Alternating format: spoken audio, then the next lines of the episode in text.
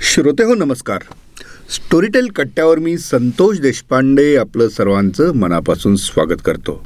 मित्र आजचा पॉडकास्ट हा खरोखर आपल्या सर्वांसाठी एक पर्वणी आहे. कारण हा पॉडकास्ट एका अत्यंत महत्त्वाच्या पाहुण्यांसोबत आहे. ज्ञानी याचा वा तुक्याचा तोच माझा वंश आहे. माझी या रक्तात थोडा ईश्वराचा अंश आहे. असं ज्यांनी साक्षात लिहिलेलं आहे ते आपल्या सर्वांचे लाडके साहित्यकार गीतकार गदी माडगुळकर यांचे गदी माडगुळकर यांचा वारसा पुढं चालवणारे त्यांचे साहित्यिक लेखक आणि सर्जनशील पुत्र श्री आनंद माडगुळकर आज आपल्यासोबत आहेत. नमस्कार नमस्कार श्रोते. आणि त्यांच्याशी गप्पा मारणार आहोत माझ्यासोबत प्रसाद मिराजदार. नमस्कार. म्हणजे एका अर्थी असं म्हटलं तर हरकत नाही की गदिमा आणि दमा या दोघांच्याही पुढच्या पिढ्या आज माझ्यासोबत आहेत. तर मित्र हो स्टोरीटेल कट्ट्यावरचा हा एपिसोड याच्यासाठी खास आहे कारण आता संमेलनाचं वातावरण आहे संमेलन चालू आहे.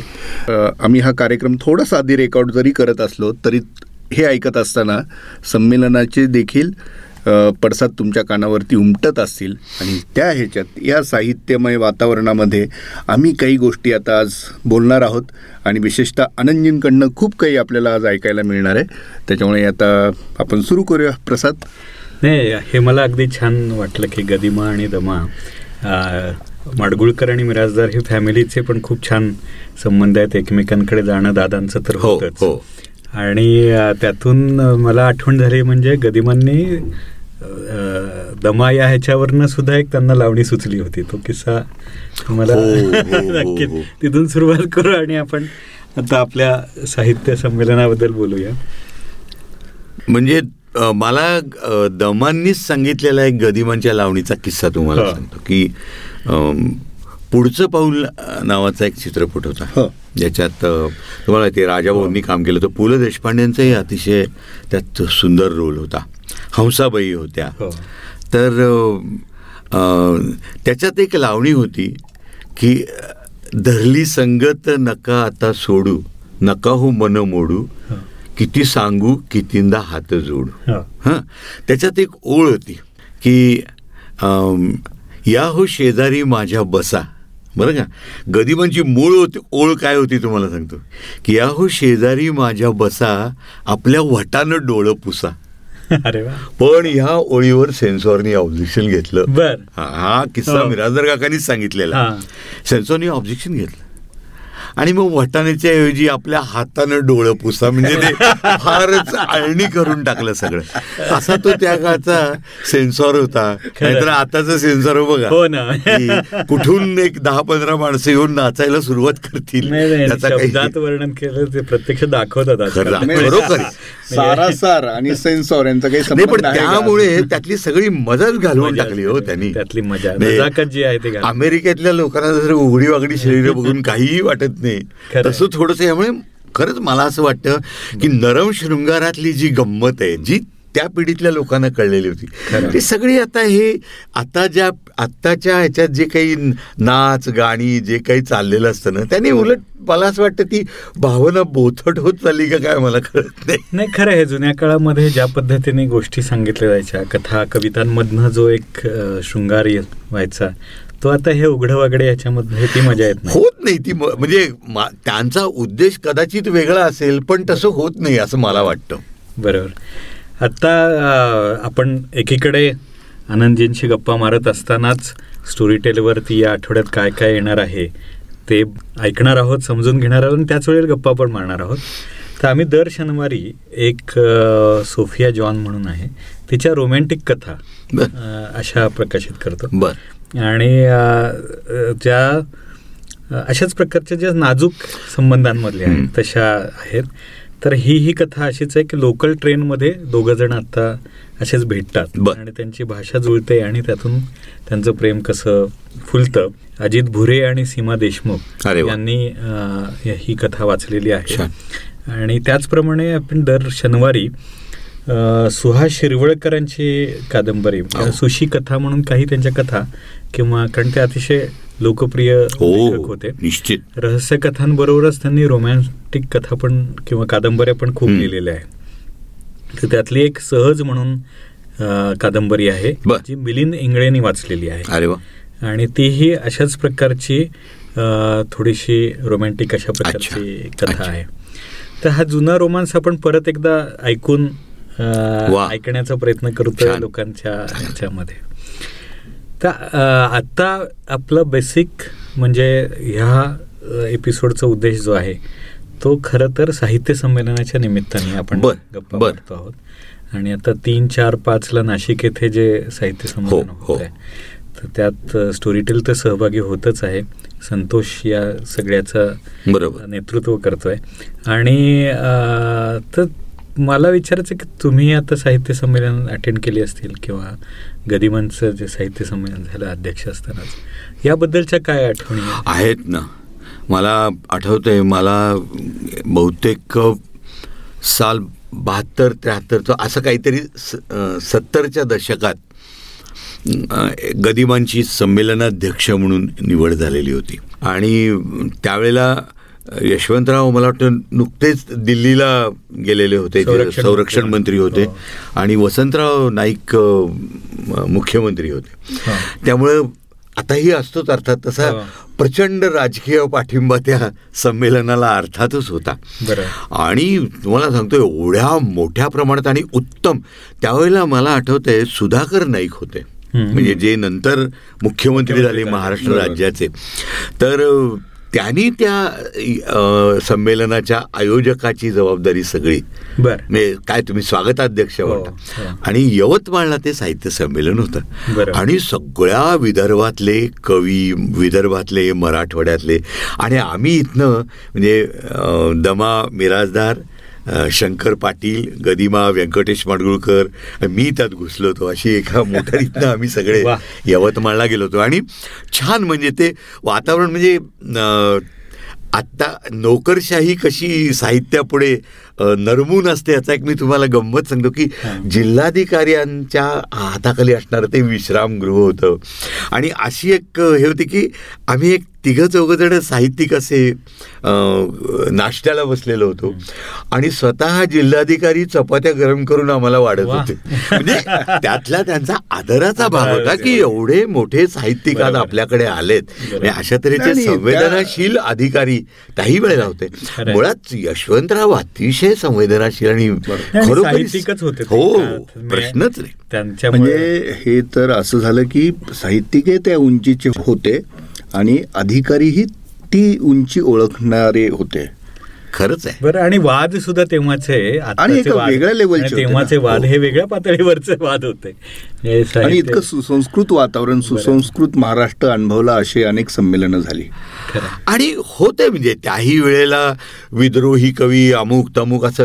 माझं थोडंसं काय झालं तुम्हाला सांगू का मिराजदार की माझ्या काही साहित्यिक साहित्य संमेलनाच्या आठवणी या गोड आहेत. हा. त्याचबरोबर काही कटू सुद्धा आहेत बरं तेही मला तुम्हाला हो, या बरोबर. निमित्ताने सांगितलं पाहिजेत असं मला वाटतं. आणि हा कट्टा आपला त्या खरंच आहे खरंच आहे. आणि मला वाटतं ह्या निमित्ताने माझ्या मनात आहे ते माझं बोलून होईल. बिलकुल. अगदी एक साहित्य संमेलन जे झालं होतं ते मला वाटतं की आणीबाणी संपल्यानंतर लगेच. हा. आणि ते पुण्यात झालं होतं. पुण्याच्या एम एस कॉलेजच्या ते गाजलं पटांगणात होतं. ते झालेलं होतं. गाजलं हो. होतं प्रश्नच नाही ते. त्या संमेलनाच्या वेळेला नुकतंच जनता सरकार जनता पार्टी त्यावेळेला ते म्हणायचे हां. ते सत्तेवर आलेलं. आणि तुम्हाला माहिती आहे की एक तो जमावाचा एक कल असतो. ते जय जयकार करायलाही मागे पुढे पाहत नाहीत. आणि धिक्कार करायलाही पुढे मागे पाहत अशा दोन्ही बाबतीत भावे होते ना मला वाटतं भावे संमेलन. अध्यक्ष हो. होते. पण त्यावेळेला त्या मला असं वाटतं की ते विद्रोही साहित्यिक कोणी होते त्यांनी इतका दंगा केला स्टेजवर की शेवटी भावे यांना त्यांचं भाषण अर्धवट सोडून निघून जावं लागलं हो. पण मी अशी एक गमतीशीर गोष्ट ऐकली आहे मध्यरात्रीच्या सुमाराला ह्या साहित्य संमेलनासाठी परगावून आलेले जे वाचक होते हो. किंवा साहित्यप्रेमी होते असं आपण म्हणूया. ते म्हणे मिरवणुकीनं तुम्हाला माहिती आहे गोले रोडला धडफळे बंगल्यात भावे त्यावेळेला राहत असत. मिरवणुकीनं त्यांच्याकडे गेले त्यांना पुन्हा संमेलनाच्या ठिकाणी घेऊन आले आणि त्यांना ते भाषण करायला लावलं. म्हणजे राजकीय मतमतांतर काहीही असू देत किंवा ती झुंडशाही आपण ज्याला म्हणतो ती असते. प्रत्येक वेळेला कोणीतरी कोणीतरी असं एक असतं.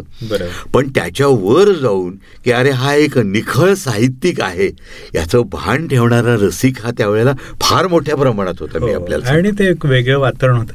मला वाटतं त्याच साहित्य संमेलनानंतर थोडीशी निवडणुकीची पद्धतही बदलली. पूर्वी अक्षरशः म्हणजे राजकीय निवडणुका हो, व्हायच्या हो, तशा हो. साहित्य संमेलनाच्या अध्यक्षांच्या निवडणुका. आणि मग ते असे.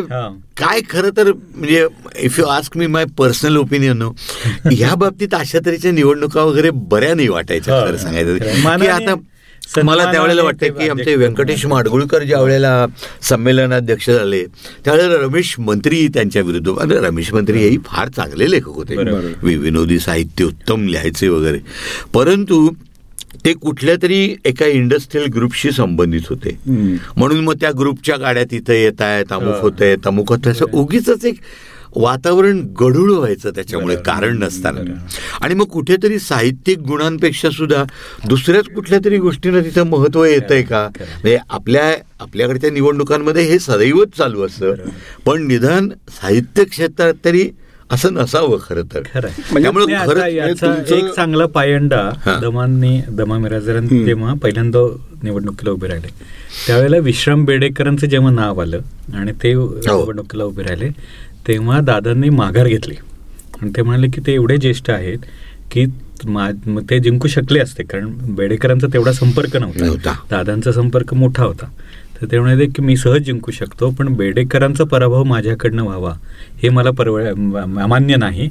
म्हणून त्यांनी माघार घेतली. नाही आणि पुढे ते मग परळी वैजनाथला साहित्य संमेलनापेक्षा मला असं वाटतं गदिमांनी सुद्धा एकदा माघार घेतलेली होती या. हा. असंच कोणीतरी मोठ ज्येष्ठ कोण आता मला ते कोणासाठी माघार घेतली मला आठवत नाही पण एकदा त्यांनी माघार घेतली आणि दुसऱ्या वेळेला मग त्यांनीच ते सगळं घडवून आणलं म्हणजे. ऍक्च्युली ते अं, विशेषतः विदर्भातली साहित्य संस्था. हो. पण तुम्हाला हे पडतंय का? म्हणजे महाराष्ट्र साहित्य परिषद असेल किंवा हे ज्या विविध साहित्य संस्था आहेत हो. महामंडळ आहे ह्या सगळ्यांनी मध्यंतरी जी रचना परत बदलली अध्यक्षीय निवडीची अध्यक्षाच्या निवडीची त्या संदर्भात तुमचं काय मत आहे? का हे पहिल्यासारखंच मतदानातनच व्हायला हवं का सन्मानाने व्हायला हवं? तुमचं काय थोडक्यात मत आहे? कसं असतं ना की आता मला आठवतंय काही दिवसापूर्वी एक मॅनेजमेंटमधले तज्ज्ञ तुमच्या साहित्य परिषदेचे कोणी पदाधिकारी होते हो. मला आठवतंय हो. तर कसं असतं ना एका विशिष्ट वर्गाला त्यांच्याविषयी प्रेम असू शकतं. परंतु सर्व सर्वसाधारणपणे समाजाला आदरणीय असं व्यक्तिमत्व तिथे असलेलं जास्त चांगलं पण पुन्हा इथं आणखी एक पोटभेद मला यात असं वाटतो की एक्झिक्युशन इज डिफरंट दॅन तुमची प्रतिभा हा वेगळा भाग नाही मी संमेलनाच्या अध्यक्षपदासाठी नाही आता कसं नाही आहे संमेलनाचं अध्यक्षपद हे आदरणीय व्यक्तीलाच गेलं पाहिजे हे अगदी म्हणजे नाही, आता ते काय पद्धत केली आहे त्यांनी की आता ठराविक लोकच नावं सुचवतात बरं. आणि सन्मानाने त्याला अध्यक्षपद निवडलं जातं. म्हणजे जसं आता जयंत नारळीकर काही उभे राहिले नाहीत निवडणुका हो, होत हो, नाहीत. आता त्यांना किंवा अरुणा ढेरे त्यांनाही सन्मानाने अध्यक्षपद दिलं म्हणजे मला असे अनेक लेखक माहिती आहेत की ज्यांनी जाणून बुजून संमेलनापासून आपल्याला दूर हो, ठेवलं आणि की ते- आम्हाला नको बाबा ते त्या भानगडीत कितीतरी मोठे म्हणजे आता चेवी जोशी नाही एक्झॅक्टली म्हणजे ते आपण पण- राजकारणाचं म्हणतो ना की एकदा तुम्ही चिखलात उडी मारली की थोडासा चिखल तुमच्या अंगावर उडतो. असा चिखल निदान साहित्याच्या क्षेत्रात तरी असू नये. बरोबर. श्रीना पेंडसे नाही होऊ शकले. किंवा असे कितीतरी लेखक असे घेता येतील म्हणजे गुणांनी अतिशय हे खरं तर उच्च दर्जाचे पण त्यांना ही रणधुमाळी नको होती. आता आपण म्हणजे पुढच्या याच्याकडे जाऊ. दर रविवारी बर. मी बोक्या सातबंडे जो दिलीप प्रभावळकर हो, हो, लिहिलेला हो. आहे आणि त्यांनीच वाचलेला आहे. बर. तर असे आपण संडे विथ बोक्या सातबंडे. अशी एक मालिका चालवतो. छान आहे. आणि या रविवारी बोक्या सातबंडेची अशीच एक कथा दिलीप प्रभावळकर सांगणार आहेत. अरे वा. आणि ज्याच्यामध्ये दिलीप प्रभ प्रभावळकरांनी खूप छान बोक्याचं व्यक्तिमत्व तयार केलेलं आहे. बर. तो काय म्हणूया आपण? की तो खट्याळ आहे. टिपिकल शहरामधला खट्याळपणा त्याचा आहे आणि वेगवेगळ्या प्रकारच्या प्रसंग आहेत त्याच्यात. तर यावेळच्या बोक्या हा जरा कनवाळू आहे. त्याला. मदत करण्याची पण इच्छा आहे. आणि मग आई त्याची हॉस्पिटलमध्ये ॲडमिट होते. तर तिथे एक गरीब मुलगा पण आहे. त्याला पाहून हा कसा मदत करतो. छान. किंवा एक आजोबा आहे त्यांना तो कसा मदत करतो. अशा प्रकारची ही जरा इंटरेस्टिंग अशी खरं सांगायचं ना तर प्रत्येक लहान मुलाच्या मनात या भावना सगळ्या असतात. कित्येकदा पालक त्याला योग्य ती जागा देत नाहीत फुलायला असं मला वाटतं. म्हणजे कित्येकदा त्यांना संताप येत असतो. कशाबद्दल तरी त्यांच्या मनात एक प्रकारचा तुम्ही म्हणालात. तसा कनवाळूपणा सुद्धा असतो. कित्येकदा तो आपल्या व्यवहाराच्या चौकटीत बसत नाही अनेकदा. खरं तर आपण हे असलं काय करायचं नसतं? असं म्हणून त्याला झटकतो. उदाहरणार्थ मी तुम्हाला सांगतो की आपणच लहान मुलांना उपदेश करतो की नेहमी खरं बोला नेहमी खरं बोला. म्हणजे या वडील माणसं खोटं बोलताना तो पाहतो तेव्हा त्याला असा धक्का बसत असला पाहिजे खरं आहे नाही का? पण ते तो मुलं आता हल्ली इतकी हुशार झालेत असं म्हटलं नव्हतं. हे तुम्ही खरं बोलताय का पण? नाही याच्याबद्दल काय सांगितलं जायचं माहिती का? की मुलं जी शिकतात ती पालकांना ऑब्झर्व करून शिकतात. तुम्ही जे शिकवता ते कधीच शिकत नाहीत त्यामुळे उपदेश करू नका तुमच्या कृती करा. कृतीमधनं त्यांना आदर्श समजा आणि आता काय झालं मला काय वाटतं बरं का की एका बाजूनी समाज माध्यमांचं प्रचंड आक्रमण म्हणजे हे सोशल मीडिया आपण ज्याला. म्हणतो आणि नकळत नकळत मुलं त्याच्यात ओढली जात. की कुठले कुठले परदेशी शोज त्यातले काही मानसिकदृष्ट्या कदाचित हार्मफुल सुद्धा असतील. खरं तर मला असं वाटतं की साहित्य संमेलनासारख्या ठिकाणी अशा विषयांचा उघापोह झाला पाहिजे. झाला. पाहिजे. हे एक मला छान वाटतं. म्हणजे आता बोक्या सातबंडीच्या निमित्ताने हे सगळ्यांना सांगितलं पाहिजे की नाशिकच्या साहित्य संमेलनामध्ये त्यांनी दिलीप प्रभावळकरांना बोलवलेलं आहे. वा. आणि त्यांची अशी गप्पा ही लहान मुलं त्यांना प्रश्न विचारणार आहेत आणि मुलाखत घेतली जाणार छान. आणि अर्थातच बोक्या सातबंडे हे त्यांचा लहान मुलांसाठी. असल्यामुळे बोक्या सातबंडेबद्दल ते बोलतीलच.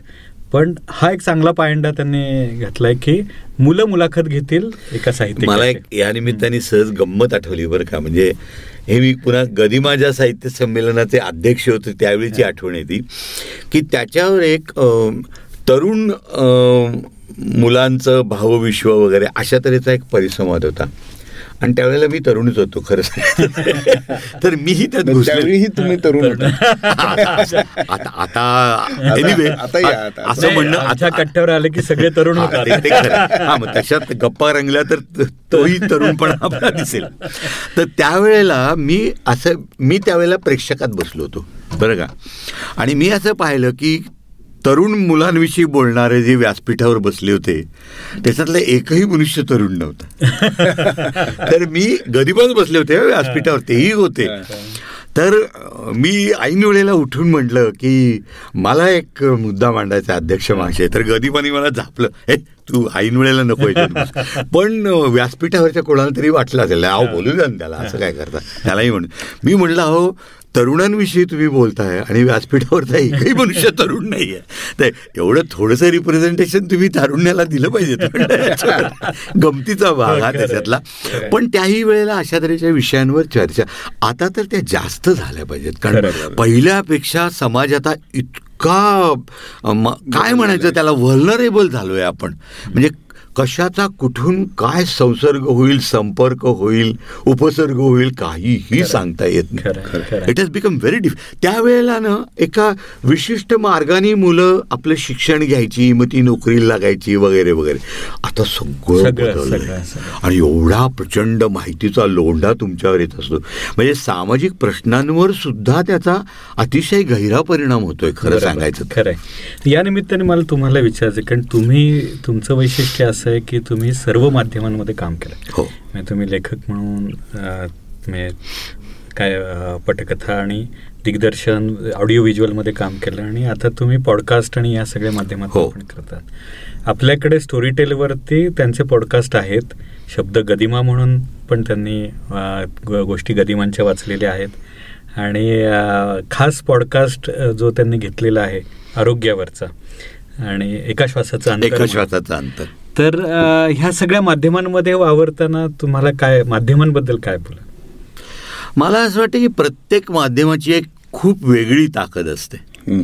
फक्त ती आपल्याला नीट युटिलाइज करता आली पाहिजे. उदाहरणार्थ मी तुम्हाला सांगतो की आता गुंजुठी शहनाई हा चित्रपट मी अनेकदा कारण तो माझा अतिशय आवडता चित्रपट होता. परंतु त्याच्यातल्या वर्णनात जी गंमत नव्हती ते गदिमांचं मूळ स्क्रिप्ट जेव्हा मी तुमच्या पॉडकास्ट करता वाचायला लागलो. तेव्हा मला जाणवलं की अरे नॅरेशनमधून तुम्ही केवढ्या सूक्ष्मतेकडे जाऊ शकता की कित्येकदा कॅमेरा वरचा चेहरा तुमचा टिपतो पण तुमच्या मनात त्याला शिरता येतच असं नाही. हे शब्द करू शकतात फक्त. आणि म्हणून मला असं वाटतं की सिनेमाच्या माध्यमाचं एक वेगळं तंत्र तंत्र म्हणा किंवा त्याच्यातही तुम्हाला अनेक प्रतिभावंत दिग्दर्शक आहेत की ज्यांनी माणसाच्या मनात प्रवेश करण्याचे सुद्धा मार्ग शोधून काढलेले आहेत. परंतु मला व्यंकटेश माडगुळकरांची एक कॉमेंट आठवली या ठिकाणी. व्यंकटेश माडगुळकर नेहमी म्हणायचे की अरे मी त्यांना एकदा असं विचारलं की तात्या म्हणलं तुम्ही लिहिण्यात जास्त गुंतलात आणि तुम्ही सिनेमाकडे दुर्लक्ष केलं. कारण म्हणलं खरं तर सिनेमा हे सुद्धा प्रभावी माध्यम आहे. तुम्ही त्यात करू शकला असतात. त्यामुळे काय झालं तुला सांगतो. सिनेमात कसं असतं म्हणले त्यात तो मध्ये दिग्दर्शक असतो मग एक संगीत दिग्दर्शक असतो कोणतरी संकलक असतो. ह्या सगळ्यांच्या त्या मोजमाप पट्ट्यातनं जाता जाता मूळ कथा तुमची तशीच्या तशी उतरेल याची तुम्हाला शाश्वती नसते. खरंय. लिखाणाचं कसं की तुमच्या मेंदूतून निघणार ते डायरेक्ट कागदावर उतरणार. त्यामुळं त्याच्या इतकं थेट माध्यम दुसरं नाही. म्हणजे आज सुद्धा मला नेहमी असं वाटतं की आपण कथा ऐकतो म्हणजे शब्द ऐकतो शब्द लिहितो शब्दांची जी ताकद आहे ना ती कदाचित दृकश्राव्याला सापडणं कठीण आहे. किंवा सापडली तरी किती प्रमाणात सापडते हा प्रश्न आहे. हाच धागा पुढे न्यायचा होता आणि मला असं विचारायचं होतं की आता आपण श्राव्य माध्यमात आहोतच. त्यातच बोलतो हो. आता आपण. शब्दगदिमा ही संकल्पना हो. कशी सुचली आणि त्याच्यातनं गदिमांच्या ह्या कथा लोकांपर्यंत पोहोचल्या त्यालाही उत्तम प्रतिसाद मिळतोय. एकूणच या प्रोजेक्टबद्दल काय सांगाल? मी सांगू का खरं तर गमतीशीर अपघाती सुरुवात आहे या सगळ्या प्रोजेक्टची. माझ्या मुलीनं तुम्हाला माहिती आहे माझे गाण्याचे कार्यक्रम वगैरे तर नेहमी तिने माझ्याकरता एक पॉडकास्टचा माईक कुठून तरी छान क्वालिटीचा आणला. अच्छा. आणि मग त्याचं ट्रायल घ्यायला म्हणून गदिमांची मी एक कथा वाचायला सुरुवात केली. आणि ती कथा वाचताना मला असं लक्षात आलं की त्याच्यातून त्या शब्दांचा आशय हा आणखी सखोल होत जातोय. मी तुम्हाला गंमत सांगतो आता मी मुखी कहाणी म्हणून एक त्यांची आता कथा वाचली आहे की प्रेम भावना ही किती सूक्ष्मतेनं माणसाच्या मनात वावरू शकते. बरोबर. हे ज्या शब्द जितक्या सामर्थ्याने त्याचं एक काय म्हणतात विश्लेषण करू शकतात तितकं कदाचित दृश्य माध्यम सुद्धा करू शकणार नाही. दृश्य माध्यमावर माणसाच्या चेहऱ्यावर फरक येतात नाही असं नाही. पण कम्पॅरेटिव्हली ते फार सटल असतात. इथं तुम्ही शब्दांनी थेट त्या भावनेला हात घालू शकता. आणि हे मला असं वाटतं की शब्दांचं आणि श्राव्य माध्यमाचं हे ताकद आहे. की तुम्ही नुसत्या आवाजाच्या व्हेरिएशनवर नाना प्रकारच्या भावना समोरच्या माणसाच्या मनात उत्पन्न करू शकता.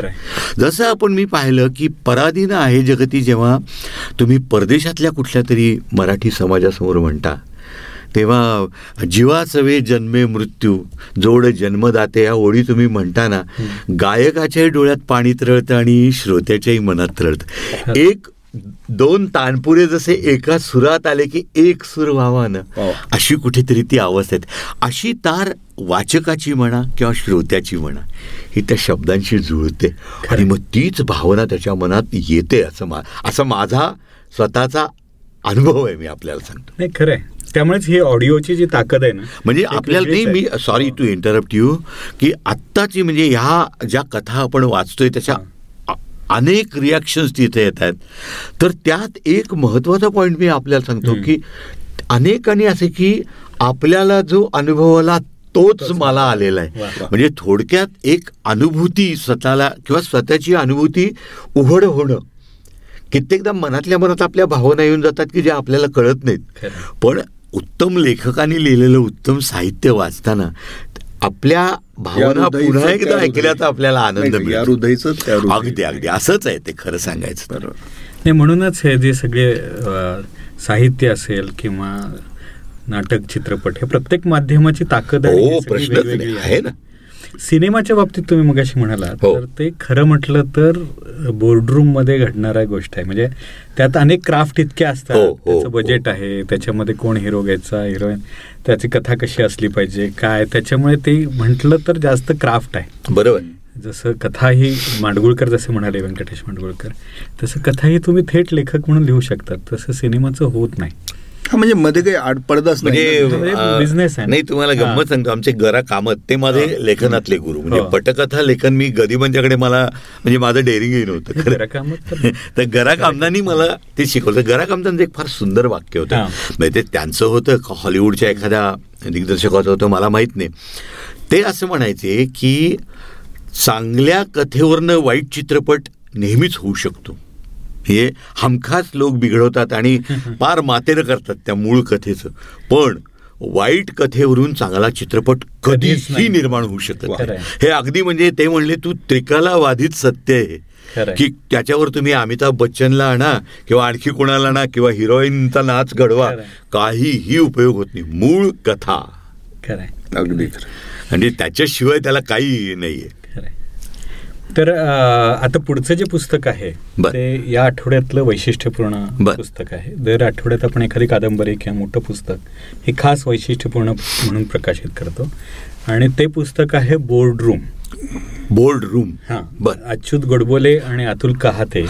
यांनी लिहिलेलं हे पुस्तक आहे आणि बोर्डरूममध्ये बेसिकली काय गोष्टी घडतात आणि कशा पद्धतीने कंपन्या उभ्या राहतात हो. मोठमोठ्या कंपन्यांना कल्पना कशा सुचतात? आणि हा नेमका बोर्डरूम ड्रामा पण म्हणतात की त्या- त्यांच्यामधले असणारे संघर्ष.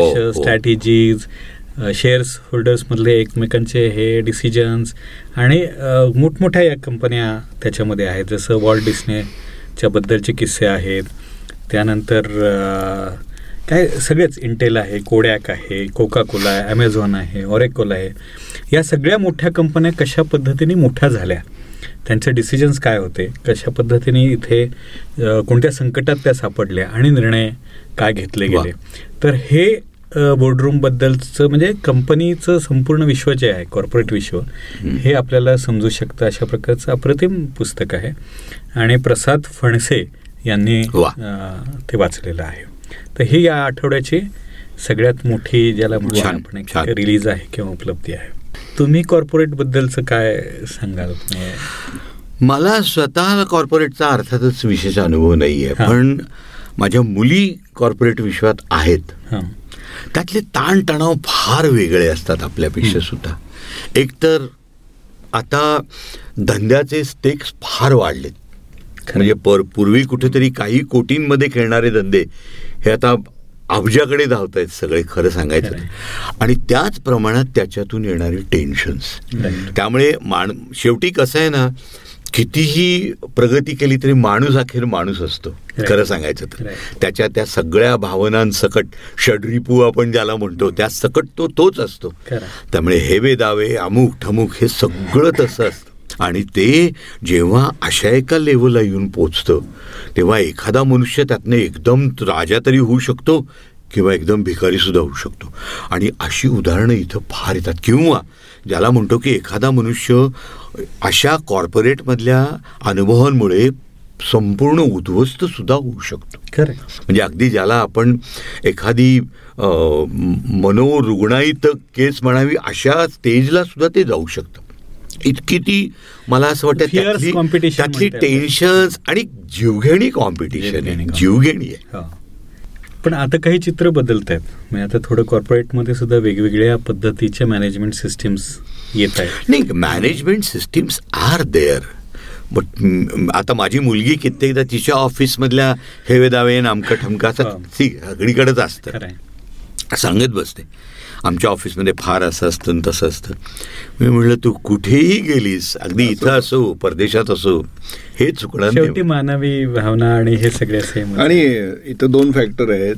एक म्हणजे असं म्हणतात ना की आपण दोन गोष्टी चुकू शकत नाहीत आपल्या करिअरमध्ये किंवा लाईफमध्ये किंवा त्या दोन गोष्टी आपल्या हातात नसतात. एक म्हणजे तुमचे नातेवाईक हो. आणि दुसरे कलिग्स खरं आहे.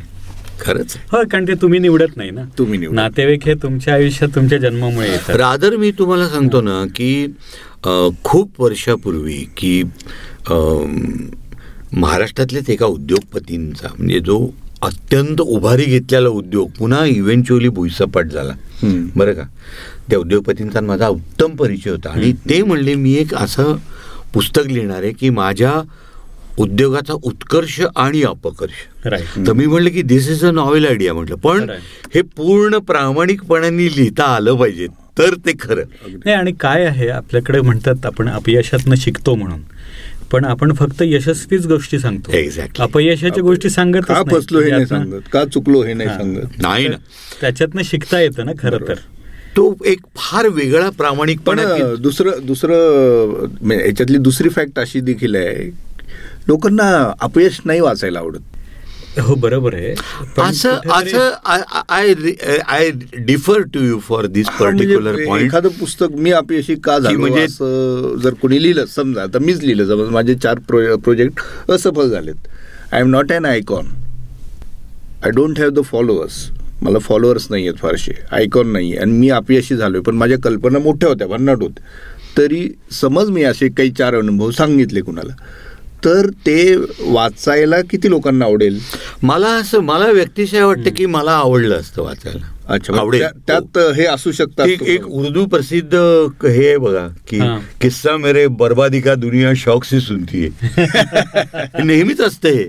पण हा. नाही हे कधी शक्य आहे. जर तुम्ही यशस्वी असाल तुमचं नाव असेल आणि नंतर त्यांनी जर लिहिलं मी अपयशी मला असं वाटतं की डिपेंड्स ऑन युअर शेवटी तुमचं अपयश तुम्ही कशा पद्धत शेवटी कसं आहे ना एक साक्षीत्वाची भावना आपण ज्याला म्हणतो ना. एडिसननी इतके प्रयोग केले. आणि त्यानंतर ए- हजारो प्रयोग केले त्यांनी. त्यावेळेस त्याचा एक प्रयोग यशस्वी. झाला. पण हे ऐकलं कधी लोकांनी? त्याचा एक प्रयोग यशस्वी झाल्यानंतर जेव्हा त्यांनी सांगितलं की माझे इतके प्रयोग यशस्वी झाले तेव्हा.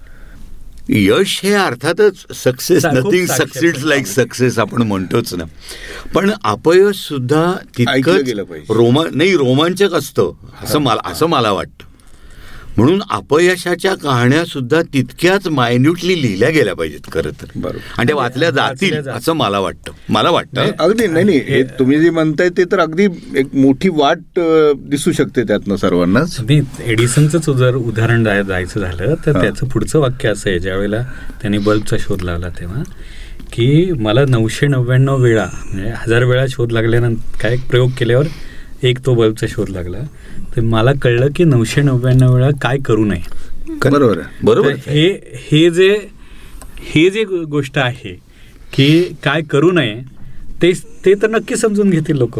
त्याच्यामुळे हे मिक्स पाहिजे हे मात्र खरं. अगदी अगदी. कल्पना भन्नाट आहे. फक्त माझं ते आणखी एक गंमत. सांगतो. पुबा भाव्यांचं एक छान वाक्य होतं बरं का. हे गदिमा आणि अं, पुबांचे कित्येकदा असे फार छान संवाद चाललेले असायचे. तर कधीतरी कोणीतरी हे वाक्य कोट केलं की पुढच्याला ठेच आणि मागचा शहाणा. म्हणले बुवा असं नसतं ते पुढच्याला ठेच आणि मागच्यालाही ठेचच म्हण Simple. पण आता या बाबतीतच बोलायचं झालं तर जशा कहाण्या यशस्वी लोकांच्या लिहिल्या जातात तशा सर्व हारा लोकांच्या लिहिल्या जातात म्हणजे जे तळागाळातले आहेत हो.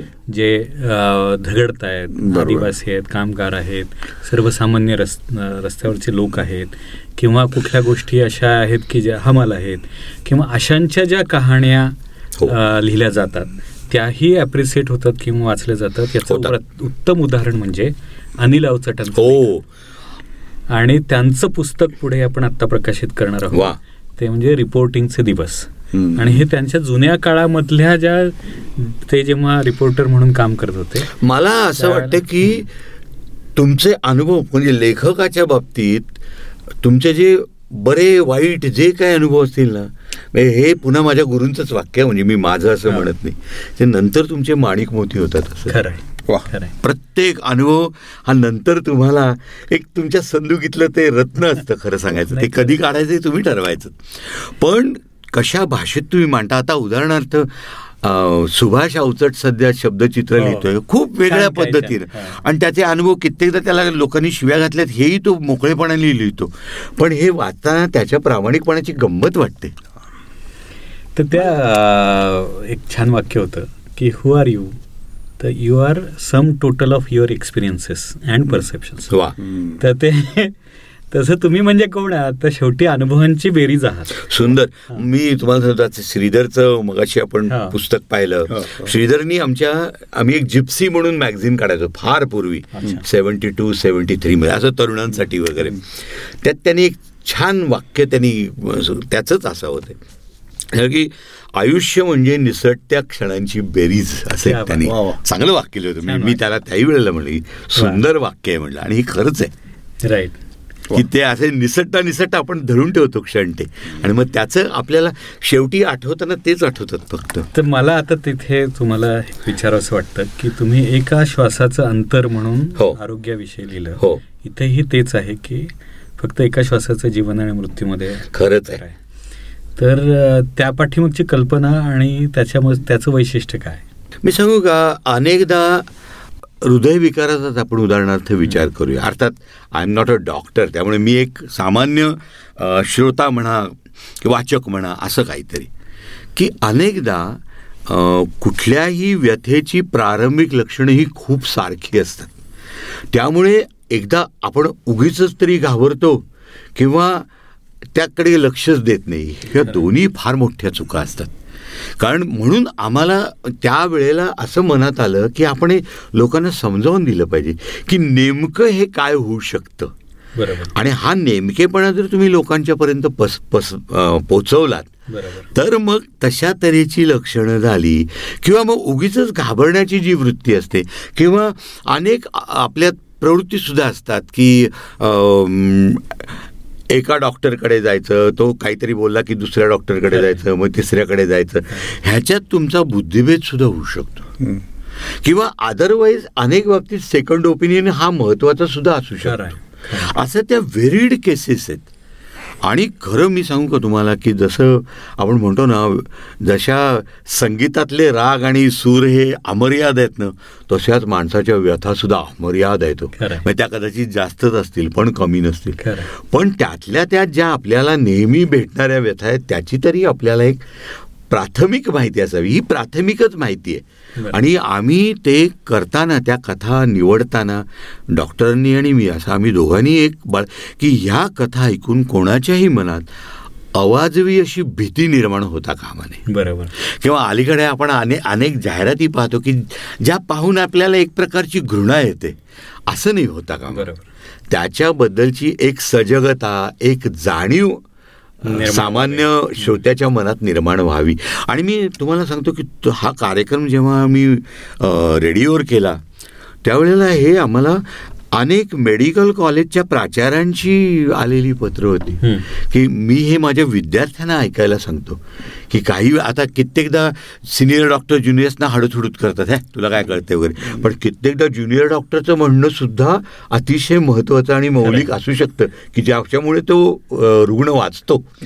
तर ह्या ज्या अशा खूप मोठा तो सगळा आहे. त्याच्यातून वेचक निवडून असं ते त्यात मांडलेलं आहे. आणि मला असं वाटतं की ते वाचता वाचता न किंवा ऐकताना माणसाचं नकळत एक प्रकारचं प्रबोधन होणं आणि प्रबोधनाने मनुष्य निर्भय होतो असं मला वाटतं. आणि डॉक्टर जगदीश हिरेमठांसारखे हो हो प्रश्नच नाही. एक तर त्यांच्या म्हणजे ही इज मोर म्हणजे डॉक्टरपेक्षा सुद्धा एक अत्यंत काय म्हणायचं त्याला? संवेदनाशील मनुष्य हे ते जास्त आहेत. बरोबर. म्हणजे एकाच वेळेला रुग्णाच्या भावनेत न गुंता त्याची तपासणी करणं आणि तपासणी पूर्ण झाल्यावर मात्र भावनात्मक दृष्टीनं सुद्धा गुंतून तो त्यातनं बाहेर कसा पडेल याचा विचार करणं. असा एक त्यांच्यात फार विलक्षण असा गुण आहे. हे ऐकून ज्यांना उत्सुकता निर्माण झाली असेल त्यांना मला पुन्हा एकदा सांगावंसं वाटेल की स्टोरी टेलवरती एका श्वासाचं अंतर याच्यामध्ये आनंद माडगुळकरांनी डॉक्टर जगदीश हिरेमठ यांच्याशी मारलेल्या गप्पा आणि आत्ता जे वर्णन केलं त्याच्यात आणखी एक. गंमत आहे आहे. मिरादरजी मी तुम्हाला सांगतो आम्ही काय केलंय की तो मुवमेंट जेव्हा येतो ना प्रत्यक्ष तो मुवमेंट आम्ही ड्रॅमेटाईज केलाय अरे वा म्हणजे उत्तम कलाकारांच्याकडनं ते आम्ही प्रेझेंट केले. थोड त्याला आम्ही काय श्रुतिका म्हणूया आपण. अलीकडे हा शब्द. वापरत नाहीत रेडिओवर पण श्रुतिका हा शब्द त्याला करेक्ट आहे. पाच मिनिटाची ती श्रुतिका. आणि मग म्हणजे तेवढ्या त्या श्रोत्याला कळतं की अरे ही केस काय आहे? आणि मग त्याच्यावर आम्ही साधक बाधक. अशा सगळ्या. आणि त्याच्या शेवटचा जो आमचा मुद्दा नेहमी असतो तो असा असतो की याचा समाजमनाच्या दृष्टीनं या विषयावर्षी आपल्याला कसं एकरूप होता येईल किंवा कसं मिळवता येईल त्याच्याशी. हाही म्हणजे समाज उपयोगी म्हणा किंवा समाजाला ह्याच्यापासून काय बोध घेता येईल हेही आम्ही त्याच्यात मांडू वा. म्हणजे उदाहरणार्थ डॉक्टरविषयी हेट्रेड असणं हेही कसं चूक आहे त्याचबरोबर एखाद्या डॉक्टरवर अंधश्रद्धा असणं हेही कसं चूक आहे अशा सगळे व्ह्यूज आम्ही त्यात डिस्कस. केलेले आहेत नाही जरूर ऐकलं पाहिजे आणि आता आपण या आठवड्यातला अगदी शेवटचा जो भाग आहे तो कार्यक्रम सांगूया. दर आठवड्यामध्ये आपण म्हणजे आम्ही स्टोरी टेलवरती हे सुरू केलं आहे कारण आपल्याला पुराणातल्या गोष्टी हो. या माहिती नसतात. बरोबर. वेगवेगळ्या ना ऐकलेलं असतं थोडंफार पण पूर्ण व्यवस्थित माहिती नसतं. तर संजय सोनवणी यांनी देव दानव आणि मानव अशी एक मालिका लिहिलेली आहे. आणि उदय सबनीसांनी ती वाचली आहे. तर हे तिन्हीचे जे संबंध आहेत देव दानव आणि मानव त्याच्याशीच कनेक्टेड या पुराण तुम्हाला खरं सांगू मिराजी की तुमचं हे पॉडकास्ट. स्टोरी टेल हे एक प्रकारचं साहित्य संमेलनच आहे. नाना प्रकारचे. लोक इथे येत आहेत आपापल्या मनातलं मनोगत बोलून दाखवत आहेत. विचारांची देवाणघेवाण करतायत हे साहित्य संमेलनच श्रोते. सगळं आस्वाद घेत ऐकतायत. ऐकतायत. हो प्रश्नच. आणि हे सांगू का आता यावेळेचं जे पुराणातली गोष्ट आहे हो. ती भगीरथाने गंगेला कसं आणलं त्याची आहे.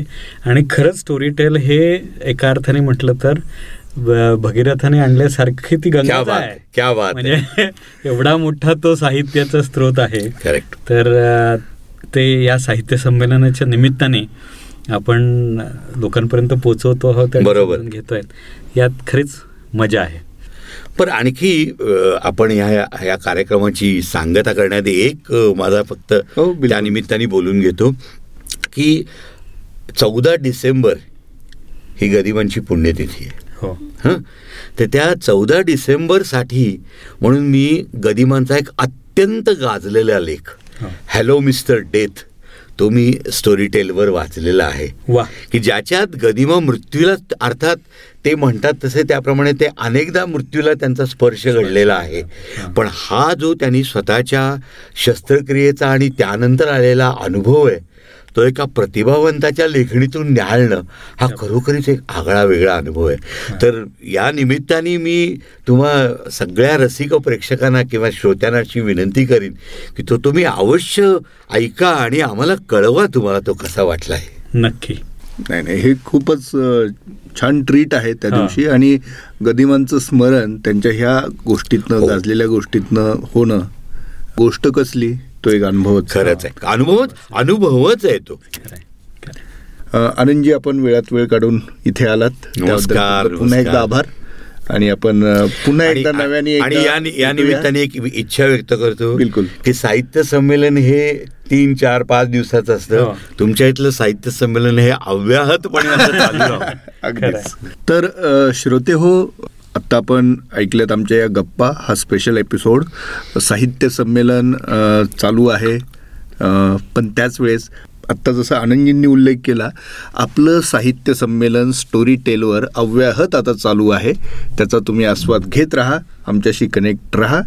आणि आपण भेटत राहूया दर आठवड्याला शनिवारी याच ठिकाणी. धन्यवाद धन्यवाद. धन्यवाद.